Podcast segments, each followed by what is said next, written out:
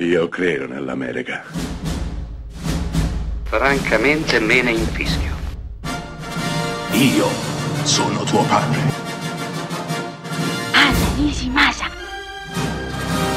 Rimetta a posto la candela. Rosa bella. È il 1980 quando Stanley Kubrick decide di adattare una delle opere più famose di Stephen King, Shining. La storia credo la conoscano anche i sassi. La famiglia di Jack Torrance passerà l'inverno all'Overlook Hotel. Jack farà il guardiano di quell'hotel enorme, abitato però da presenze sinistre. Il nostro dovrebbe semplicemente scrivere un libro, ma ciò che è in agguato in quel vecchio albergo è pronto a farlo impazzire e a mettere a repentaglio la vita della sua famiglia. Shining è tutto qui, film estremamente chiacchierato, uno dei grandi classici del cinema horror e del cinema in generale, odiatissimo da Stephen King, sì perché Stanley Kubrick commise l'errore di stravolgere completamente il romanzo e di rivoltare la materia. Se Shining, il libro, è un'opera dove i fantasmi, le presenze sono centrali, nello Shining film di Kubrick non è assolutamente così il male si annida all'interno della famiglia americana. Jack Torrance non è il buon uomo che può sembrare, ma un pazzo, sì perché la pazzia, la follia, omicida in questo caso, si può annidare in chiunque di noi, anche nel più amorevole dei padri di famiglia, basta che ci siano le condizioni per farla esplodere.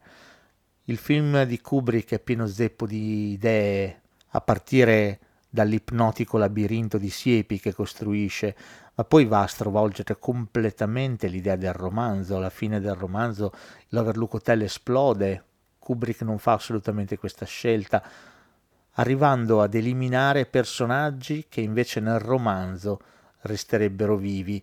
Beh, come detto, King odiò la trasposizione cinematografica del maestro Kubrick ma senza ombra di dubbio va riconosciuto a quest'ultimo di aver creato uno dei film più intensi, disturbanti, sperimentali e meravigliosi che la settima arte ci abbia mai regalato.